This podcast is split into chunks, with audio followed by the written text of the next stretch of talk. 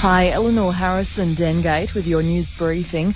Another 130 mystery cases in Victoria have been recorded overnight. They make up a quarter of the 466 new cases.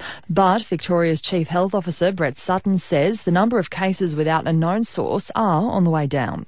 We've seen a, a proportion at about 16, 17% early in July. It increased up to 26, 27%, and then it's come back down and it's probably sitting at around 17 or 18% again now. Victoria also recording 12 new deaths, one a man in his 30s.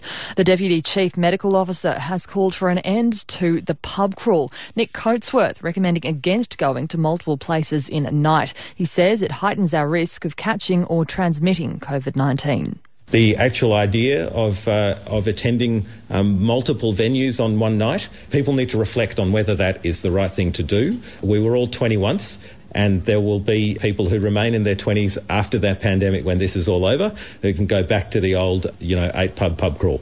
The rest of the weekend set to be wet for the southern half of Australia thanks to a complex frontal system. Marine wind warnings in place for Western Australia, South Australia, New South Wales, Victoria, while southeast Queensland's even expected to pick up some showers. Tassie's getting some of the deluge too. Last night, a new temperature record set in our southern state, Liawenee, getting down to minus 14.2. The storm smashed the Bulldogs 41 to 10 at Sunshine Coast Stadium earlier. 5'8 Cameron Munster sustaining a knee injury 54 minutes in. He won't be playing for two to three weeks. Coach Craig Bellamy says Cameron Smith is already stuck on the sidelines as well with a similar injury. It's not ideal at this time, but that's the way it is. It's the way it's gone. So, um, yeah, we need to roll with the punches, and I'm sure we will.